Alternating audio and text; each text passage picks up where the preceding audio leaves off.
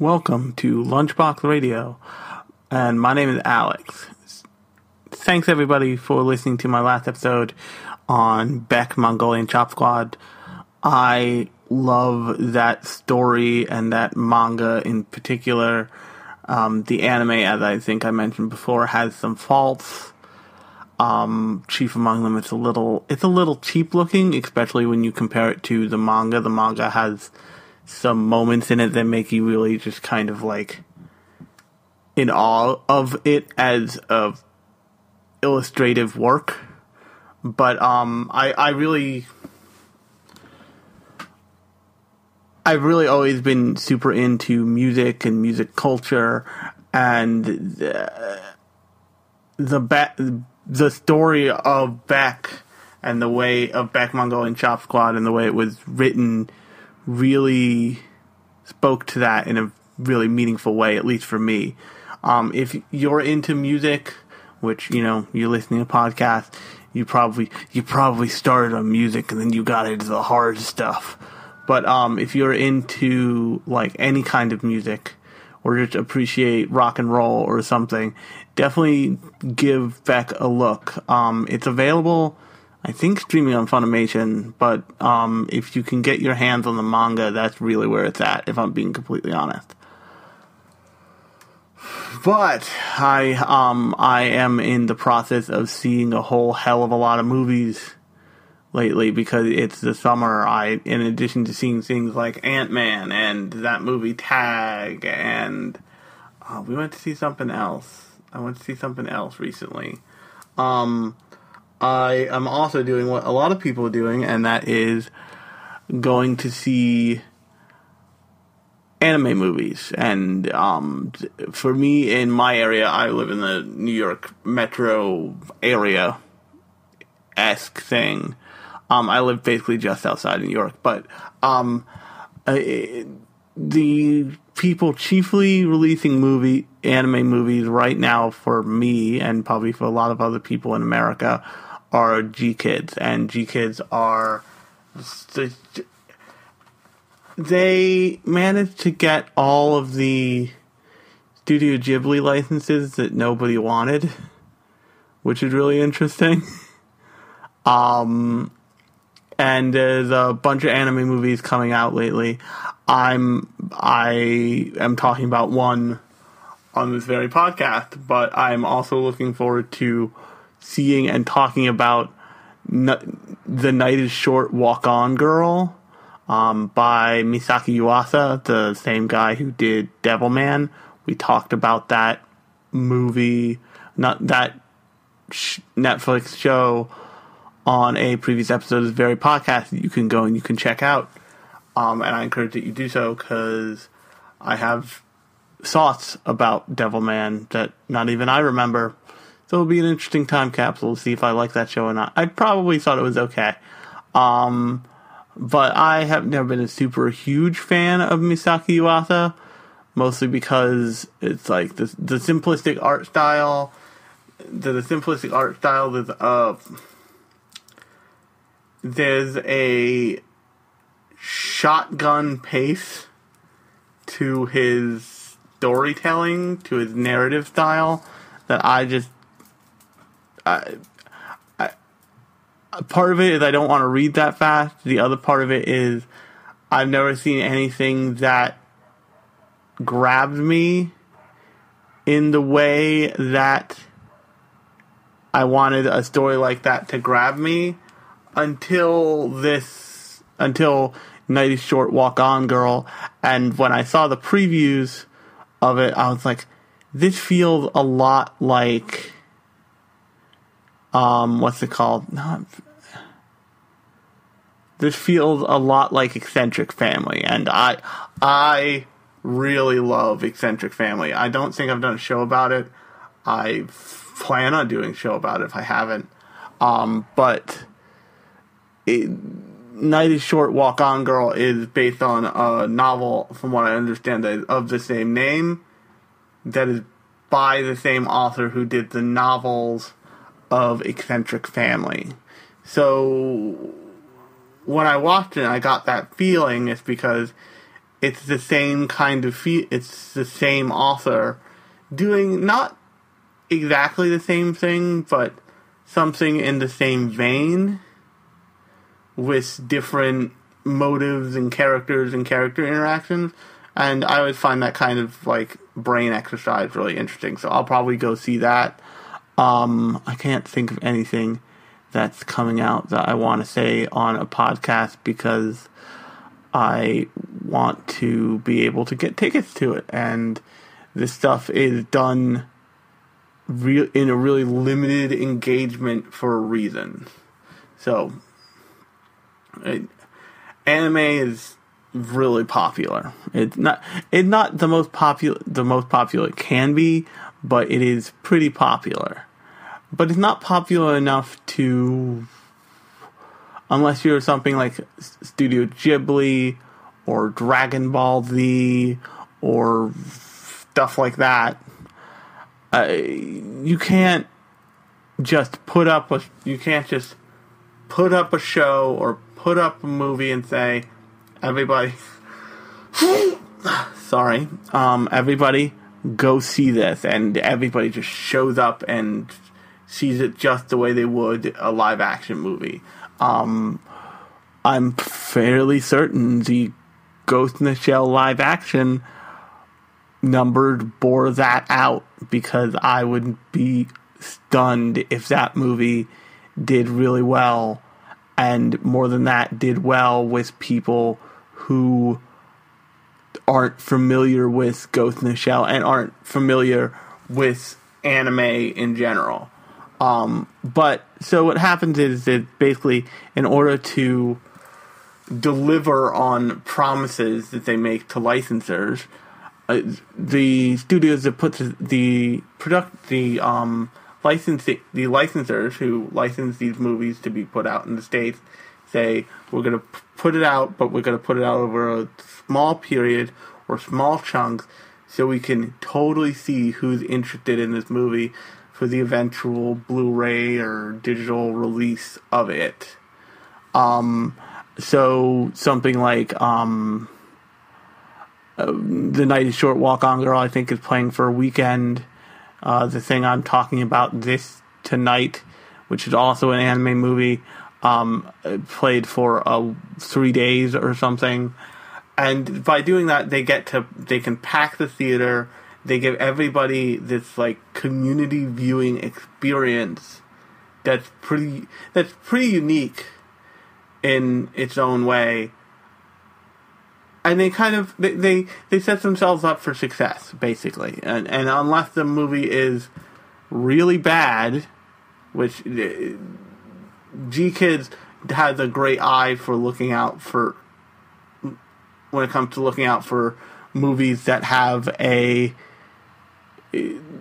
movies that are really high quality and or animation that's really high quality and really thoughtful for the most part. But we'll get to that. So they set themselves up for success, and hence there are many times for these things limited am- amounts of tickets available.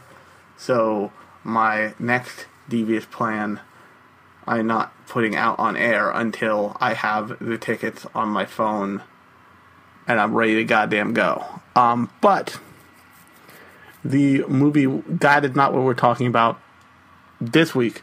This week we are talking about the kind of GKIDS summer hot movie or movie that they're hoping will be a hot movie. Um, and that movie is Fireworks.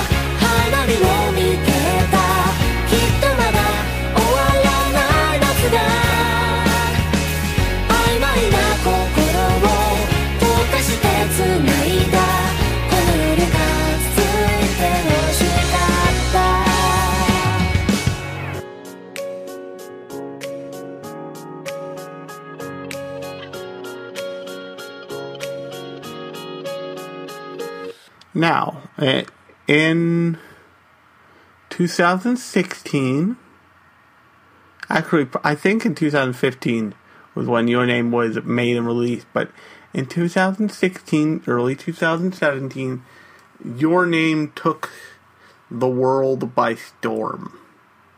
It changed what it meant to be an a, a quote unquote anime movie. It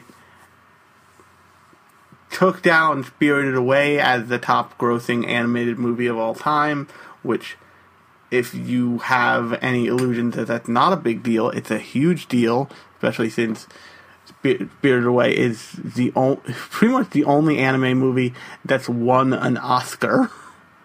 Um, but it also it did what any popular media does. It a spread its tendrils of influence out into the world to be revealed at a later date. And it B made all of the people who made it really well known and really sought after.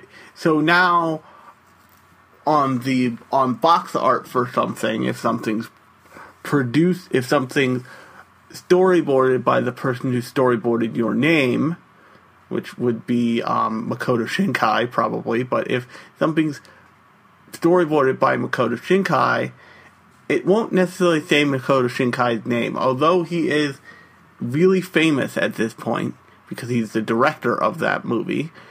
It will say storyboards by the director of your name because uh,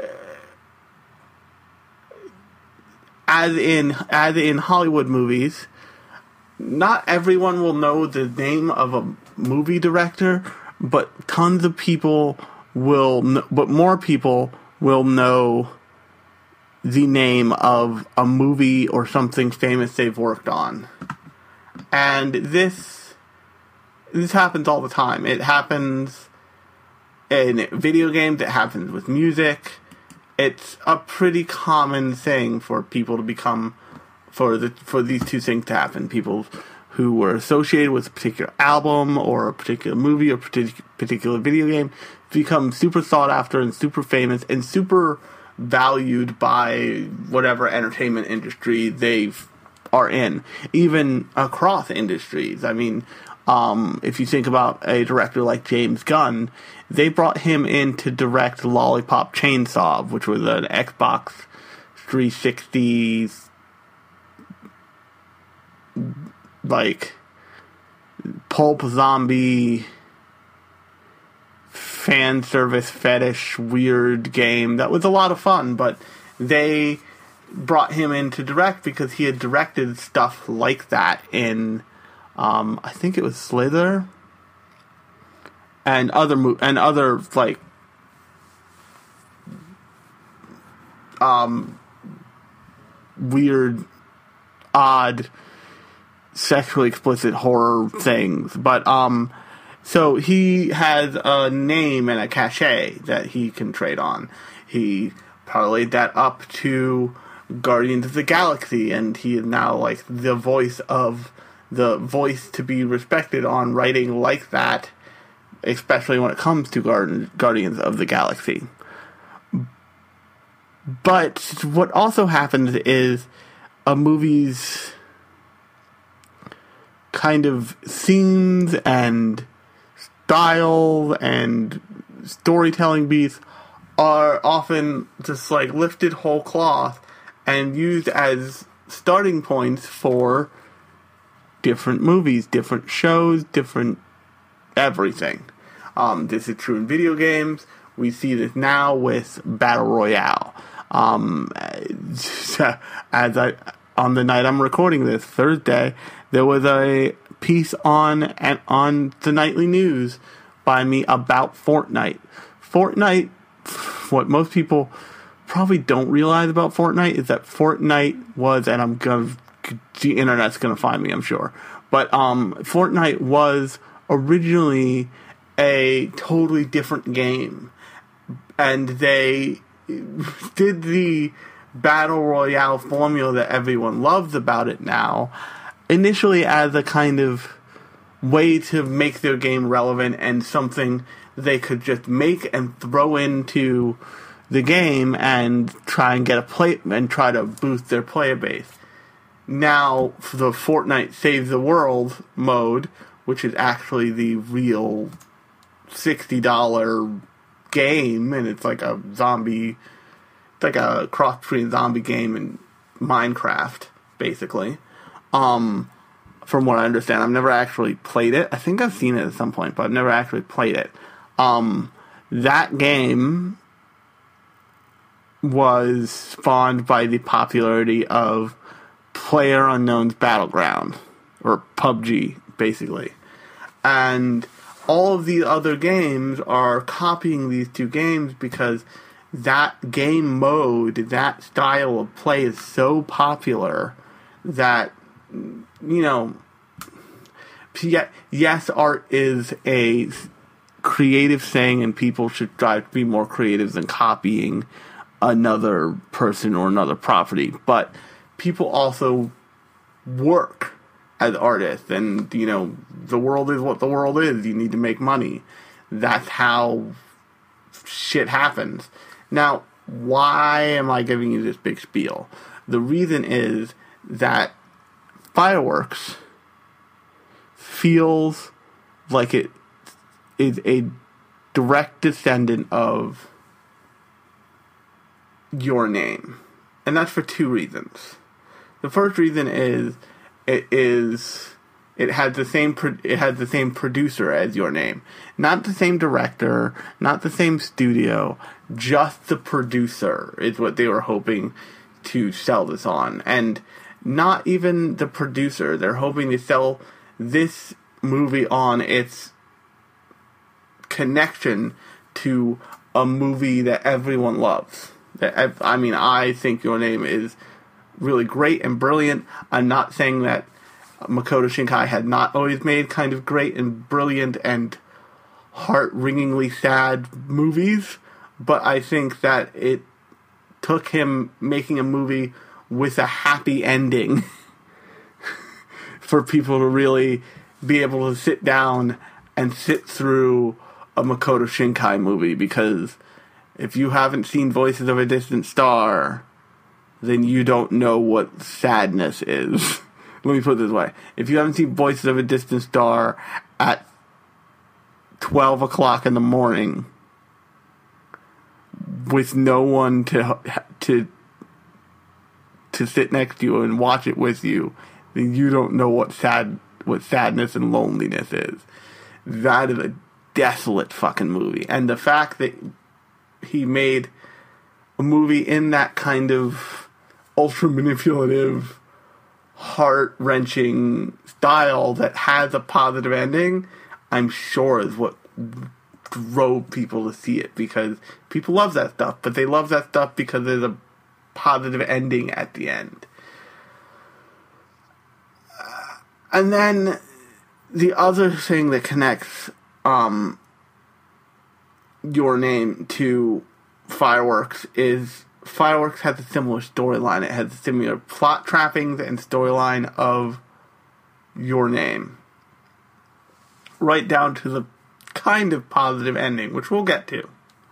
But um basically the storyline of Fireworks is this girl is moving this girl is being forced to move away from her hometown she doesn't want to because her mother is marrying another man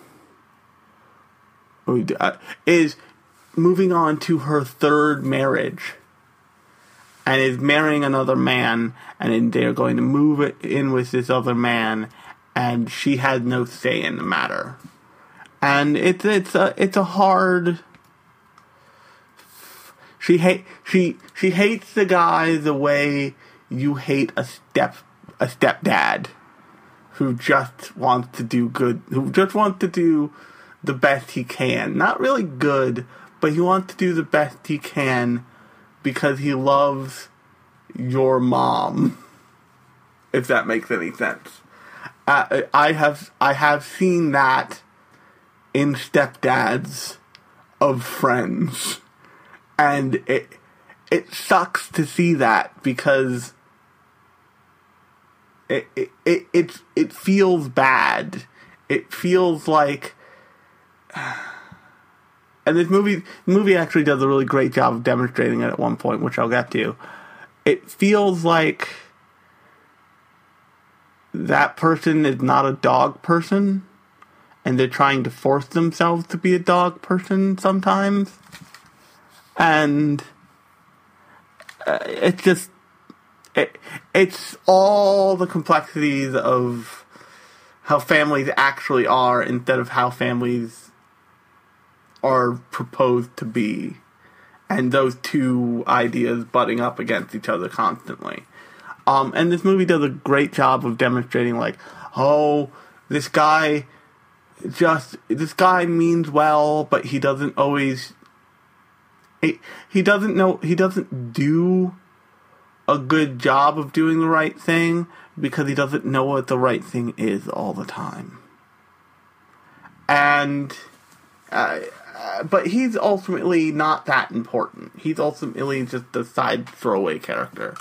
Um, the other main character of this show is this kind of unwitting high school like high school boy who just you know wants to hang out with his friends and go see the fireworks go see the fireworks display and he- him and his friend him and his like weird him and his weird high school friend bump into this girl when they're told to go clean the pool and she challenges them to a race and he loses the race. His friend gets to go with her to the fireworks, but his friend is a dickbag and ditches her.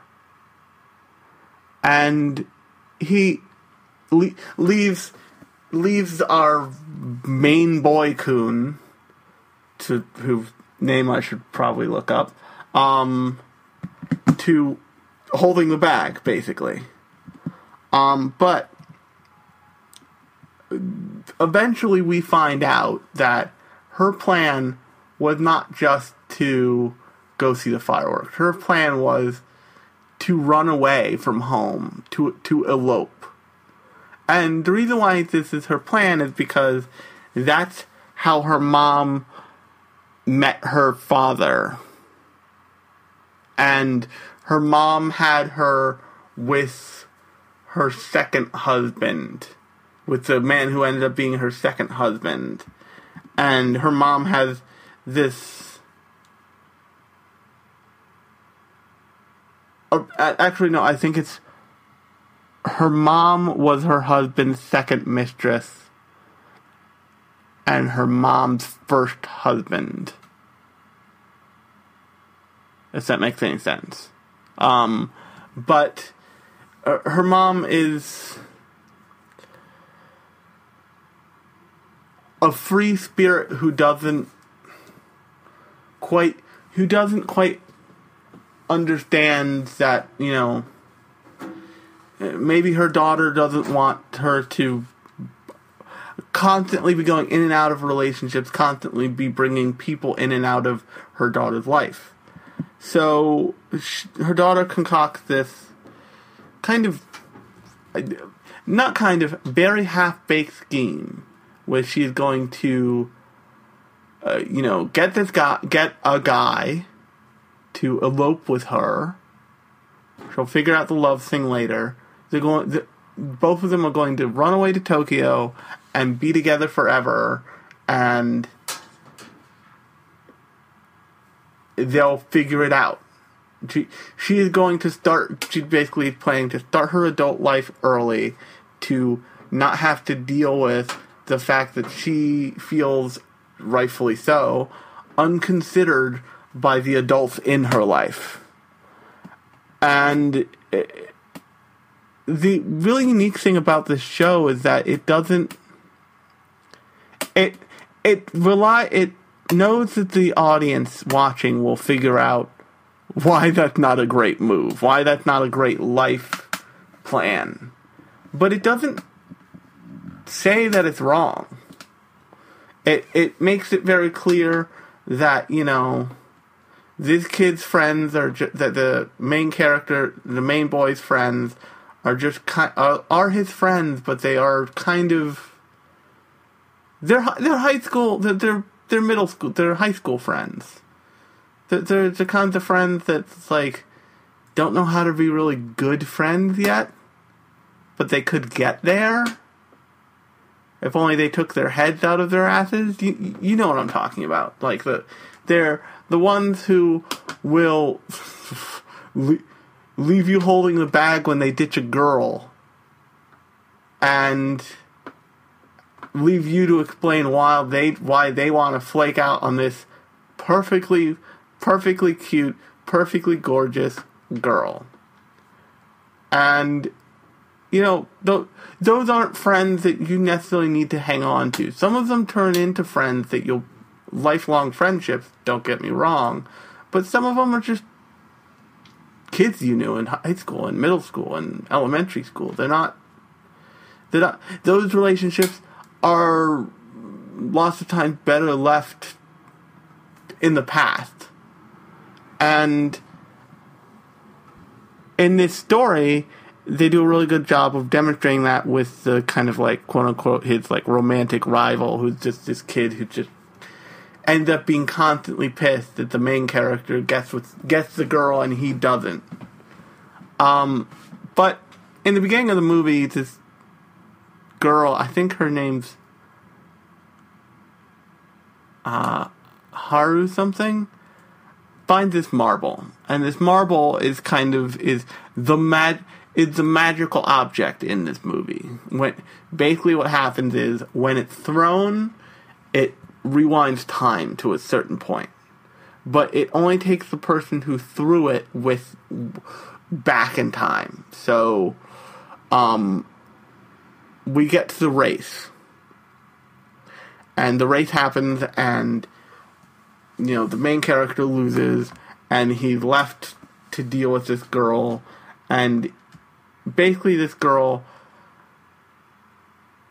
says like, you know, the reason why I bought this bag was because I was planning on running away from home and you want to run with me? And he doesn't know what to do. He's a punk kid, so he just does it. And they, of course, because they're punk kids trying to run away from home and they don't know what the fuck they're doing, they run into her her mom and she freaks out, tries to run away. Her mom catches her and she pleads for help. And the only thing, the things the main cha- main character can't do anything. He's just a kid. He can't. He he is rightfully or wrongfully reading all the signs and the reading all the signs of the universe and thinking like, this is this girl's mom. I can't fuck with this. I can't interfere here. What right do I have to like interfere in like a parent and child relationship? Blah blah blah blah blah blah.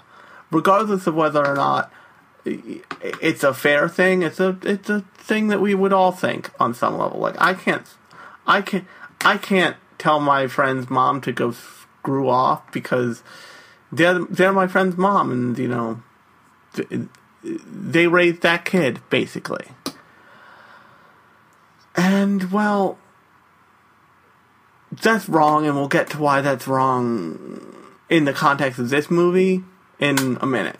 So, among the things that happens, he punches, he basically punches the shit in a really satisfying punch sequence out of his friend who, you know, stood up this girl because it's his fault that he got stuck in this whole situation. Now he gives a shit about what happened to this poor girl and blah blah blah blah blah.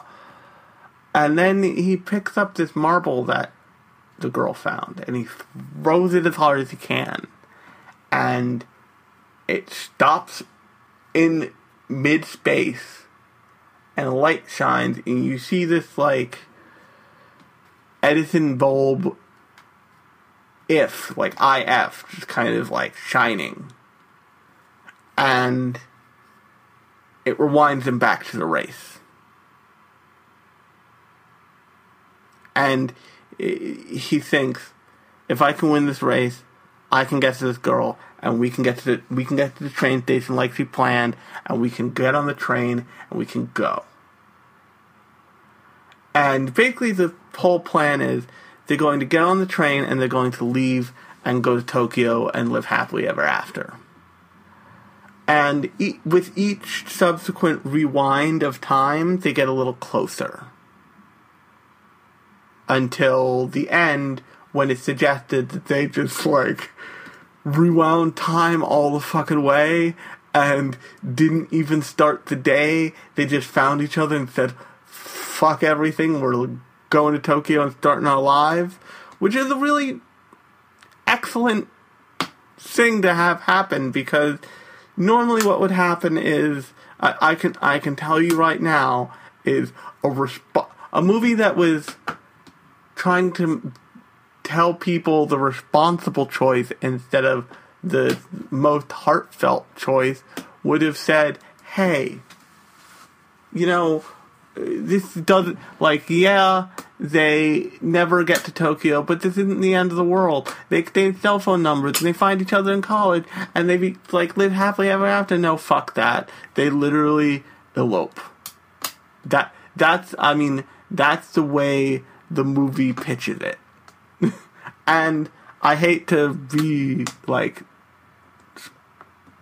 spoiler Sam here, but the reason why I'm saying this so bluntly is because it's kind of great to have a movie not take the moral high ground and try and suggest that the world would be better if you followed the rules. And it, it's it's a pretty unique thing for a Japanese movie to do that. Even even this movie's kind of spiritual predecessor, Your Name, has a whole sequence where, you know, Mitsuha and the and the kid and the guy both get jobs and they're living unfulfilled lives, but at least they have jobs and blah blah blah blah blah blah blah, and then they find each other, and then they get this, the, they get a career and they do everything they're supposed to, and then they get the satisfaction of being together. This is just like nope, but like we're not gonna we're not playing that game. Uh, these kids want to be together, they get to be together. But the thing that this movie lacks that Your Name has is it. A, Your Name had the Makoto Shinkai style, and it had this this beauty to it that is hard to for other director to do without feeling like they're trying to ape him.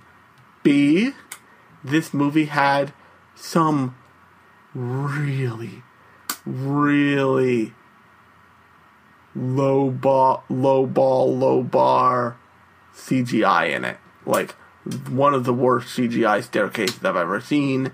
I hate to say that, but it's true. There was some. Uh, it was clear why they used CGI in some scenes, but I, I just I kept thinking like, but what if that was hand animated? What what if, what if that was what if you went full Miyazaki crazy and hand animated the shit out of this movie? Would it like would it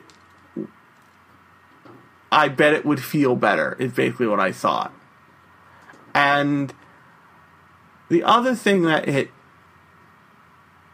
does is it gives you all these things about how it's it gives you all these things that you want to know how they work. But you don't know how they work. And it it's not giving you it's giving you it's not giving you enough to flesh out to flesh out in your own brain but it's not withholding enough where you don't care if that makes any sense. So a perfect example of this from your name is in your name they just say okay it's freaky friday meets back to the future go. And they're body swapping forward three years and backward three years. And they do a good job of explaining that. Only they don't over explain it. So and they don't give you any like weird little bullshit to latch onto and be like, oh, there's a reason that does that. There's a reason that that's like that. There has to be, right? No, it's just it's magic time travel romance nonsense. You don't need to care. But in this movie, by centering the time travel on an object, what they caused me as the viewer to do is wonder how that object works. So how this magical little marble, how does that work? What is this magical dimension that they eventually get transported to? What what's this if you keep seeing? Wh- Why don't I see it every time? I, it, the, the questions start to pile up in your head. And that just kind of that that takes that takes a lot away from the movie because it piles these questions up that work against your, suspe- your suspension of disbelief, if that makes any sense. And then it just it, it, it just doesn't explain any of it. So you're left you're left holding the bag of just like but how did the magic marble work? Why did it breaking like huh? And it, the kind of climax of the movie is when the two love interests finally kiss and they realize they really do love each other and that's when you get the ro- the roll call the morning roll call scene where you realize neither of them are there and they've run off together successfully at last. But it just uh, the movie feels like a romance that was in search of a way to be told with a time travel narrative not the other way around. It, it it doesn't seem like it was to me at least written with each other. It seems like someone started writing a pretty standard, pretty good, like melodramatic romance storyline, and your name happened, and they looked back at their draft and they said, "But what if time travel? What? But what if time travel? And what if alternate dimen? And what if? And what if?" alternate dimension timeline time travel. And they have these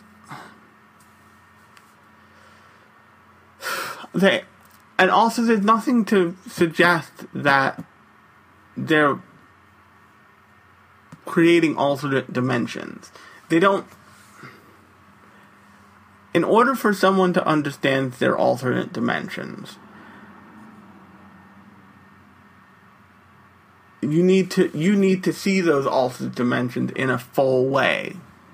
In um the alternate dimensions episode that I think might even be a fin- finale episode on some level of Futurama, they like pull out and there's like thirty different parallel dimensions where like Bender's gold, Bender's bronze, Bender's like Be- Bender is just Flexo, Flexo is just Bender, Bender is like a movie star, Fry never got frozen. All this stuff happened in all the dimensions, and you see all of it. This one where like Leela has two eyes. Um, but in this show, the main character, the main boy, has a revelation where he realizes this isn't the real dimension. Oh God! But he's there, and the girl there, and all the side characters are there, including the homeroom teacher who is just who's like the who's just the funniest. She is. If you, if you've ever seen the original FLCL and you see that homeroom teacher trying to teach the kids how to use chopsticks, I think in episode three, and you get the real sense. She's just the middle. She's just the middle. She's just a thirty something who's like trying to pull her shit together. That's what the homeroom teacher in this movie feels like, and it's really good. Um, but like all of those characters are there, and all the dynamics are there. The only thing that's happening is he, or eventually he and she, are changing the outcome of things. There's no. It's not like all the scenario. It's not like he's making more scenarios every time he jumps back in time. It's like he's rewinding the tape, and it's like he's resetting a save and playing a different path of the game. It's like he's playing a visual novel, and instead of going with one girl, he's going with another girl. That other path might as well not exist anymore. You can go back and you can take it, but it like its relevance to what's happening doesn't matter. But the movie has a brief flash of a moment where it's like it wants you to care that that didn't happen, but you, the viewer, don't care because what didn't happen was bad, and you know it was bad because you saw it. So it, it's like for a couple lines of the movie, it just undercuts its own its own thought process, which very odd. But it's it's a it's a good it's a good movie. It's not it's certainly not your name. It's certainly not it's like this movie I don't think will be remembered as this grand masterpiece. I think that it is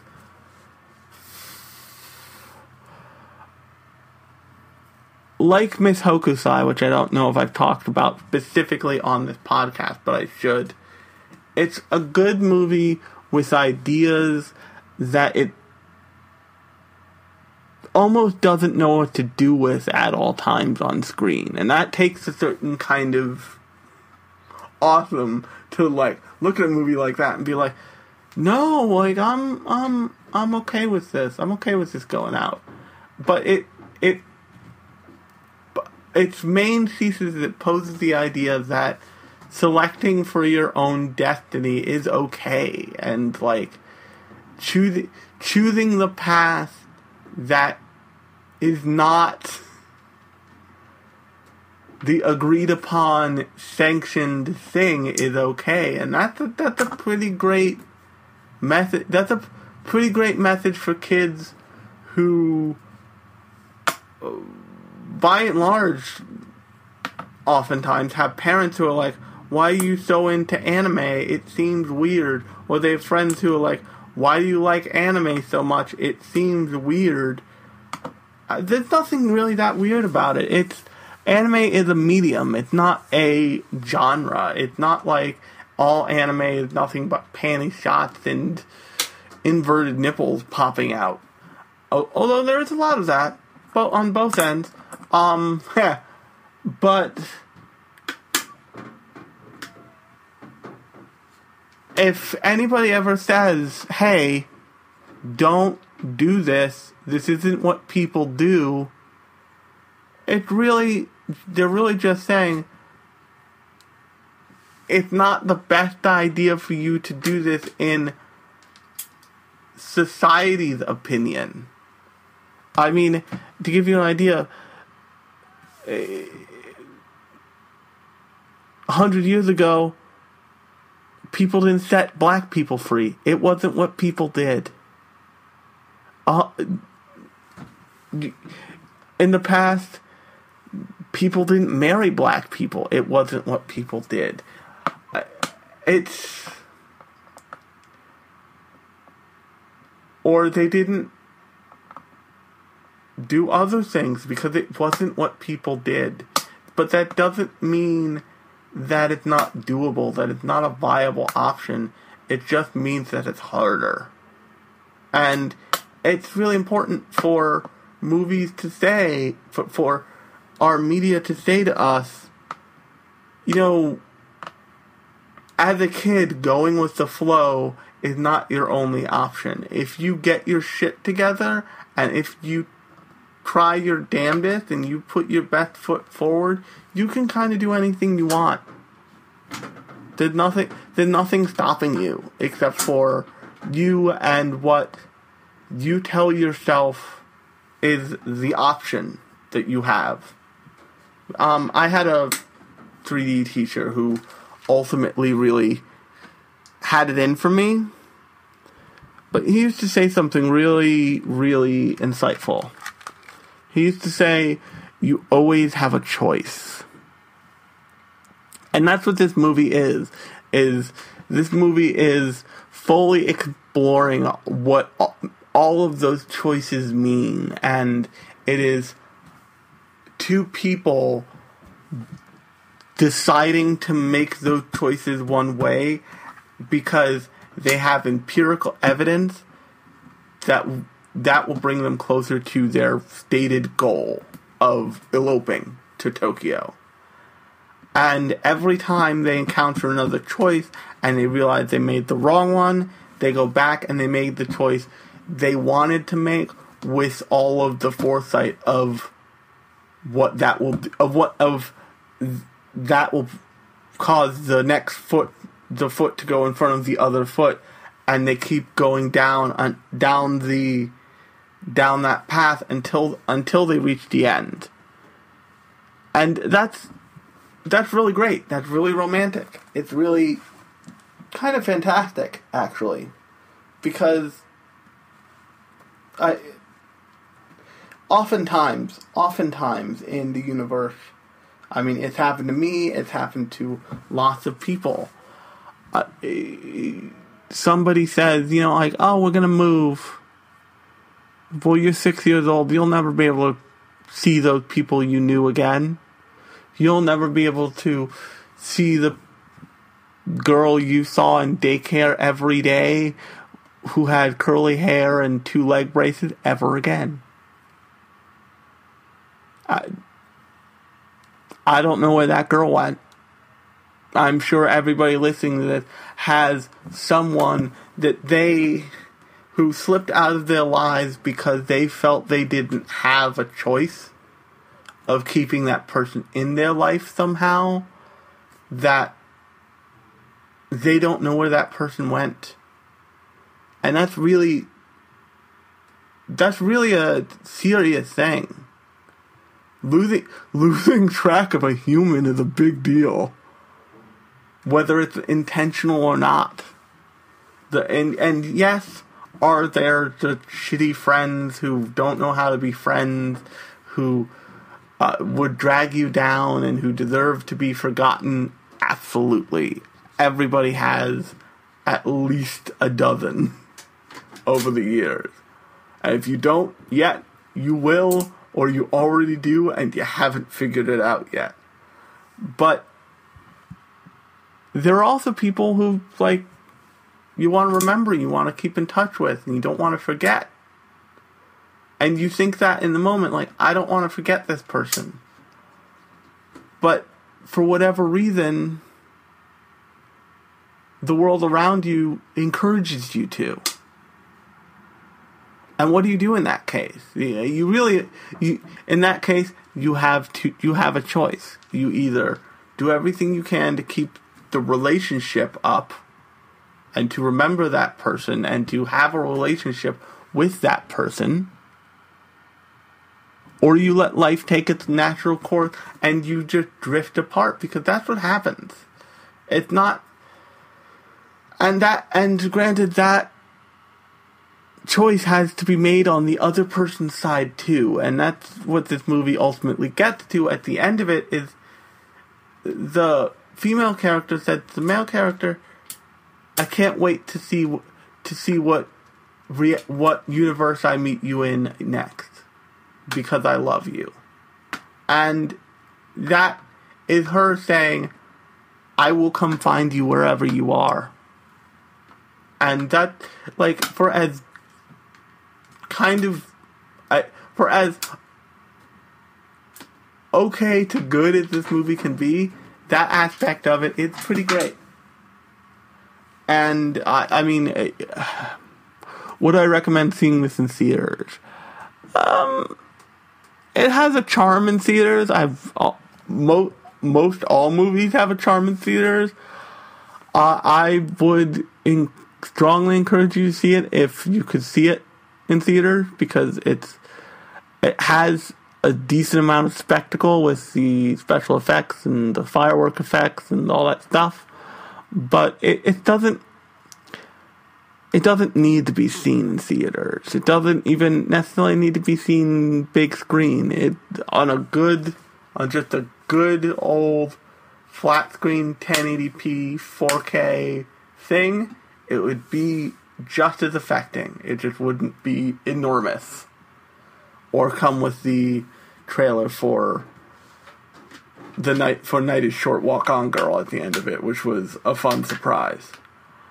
And on that note, um I hope you like this podcast. If you did like this podcast, I encourage you to subscribe to it. I'm available on literally all the things now, including wait for it, wait for it, Spotify. Yes, I'm available on both, on all three of them. I'm available on Google Music, Apple Apple Podcast, and Spotify. So wherever you listen to podcasts, you can totally listen to me if you're hearing this in some nefarious way. I don't know. Um, but definitely check out the rest of the feed. I've talked about your name in an episode. I've talked about um, Devilman was something I mentioned. Uh, the last episode was Beck. The episode before that was a fun episode on Patlabor.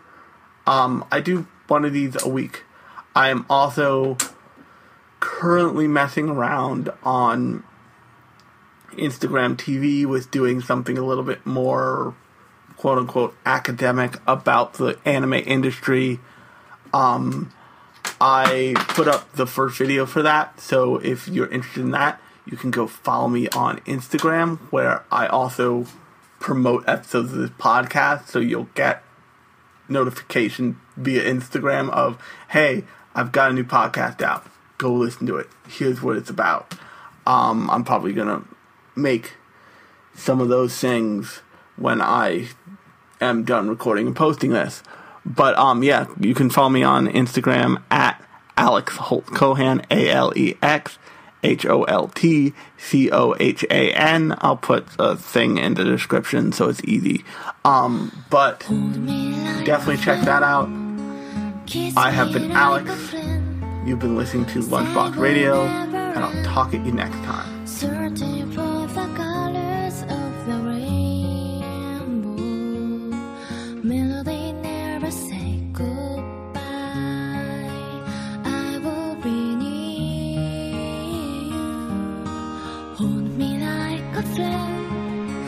Kiss me like a friend. Say